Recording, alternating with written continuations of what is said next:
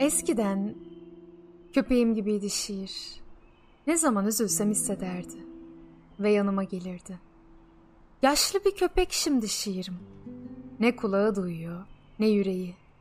O zamanlar öyle yaralıydım ki bunca yalnızca bir hayvan anlayabilirdi. Hayvandan anladığım bir şey varsa insanlardan hiç anlamadığımdır hayatta. Anladım ki bir insanda hayvan şart.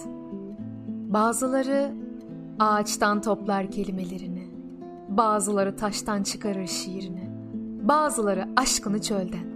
Ben hiçbirinden. Geceye kalmış gibi olurum. Benimki ne şiir, ne keder. Onların terk ettiği gölgeyi bulsam bana yeter. Sen de denize inen bir sokak, ben de başkente giden bir ev.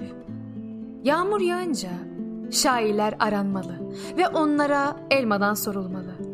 Nedir sır? Yoksa elmada, sırda, şairde unutulmalı yağmurda ve susanlara hiçbir şey sormamalı. Sana bir elma borcum var ama elma biliyor. Sen bilmiyorsun bunu. Benim şiirden başka kederim yoktur. Öleceği zaman hayvanlar gibi saklanmak istiyor ya insan.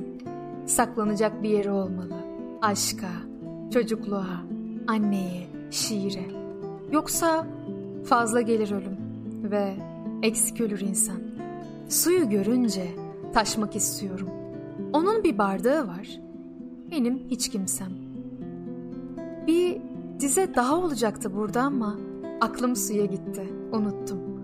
Anne ağladığında gördüm çocuğun büyüdüğünü.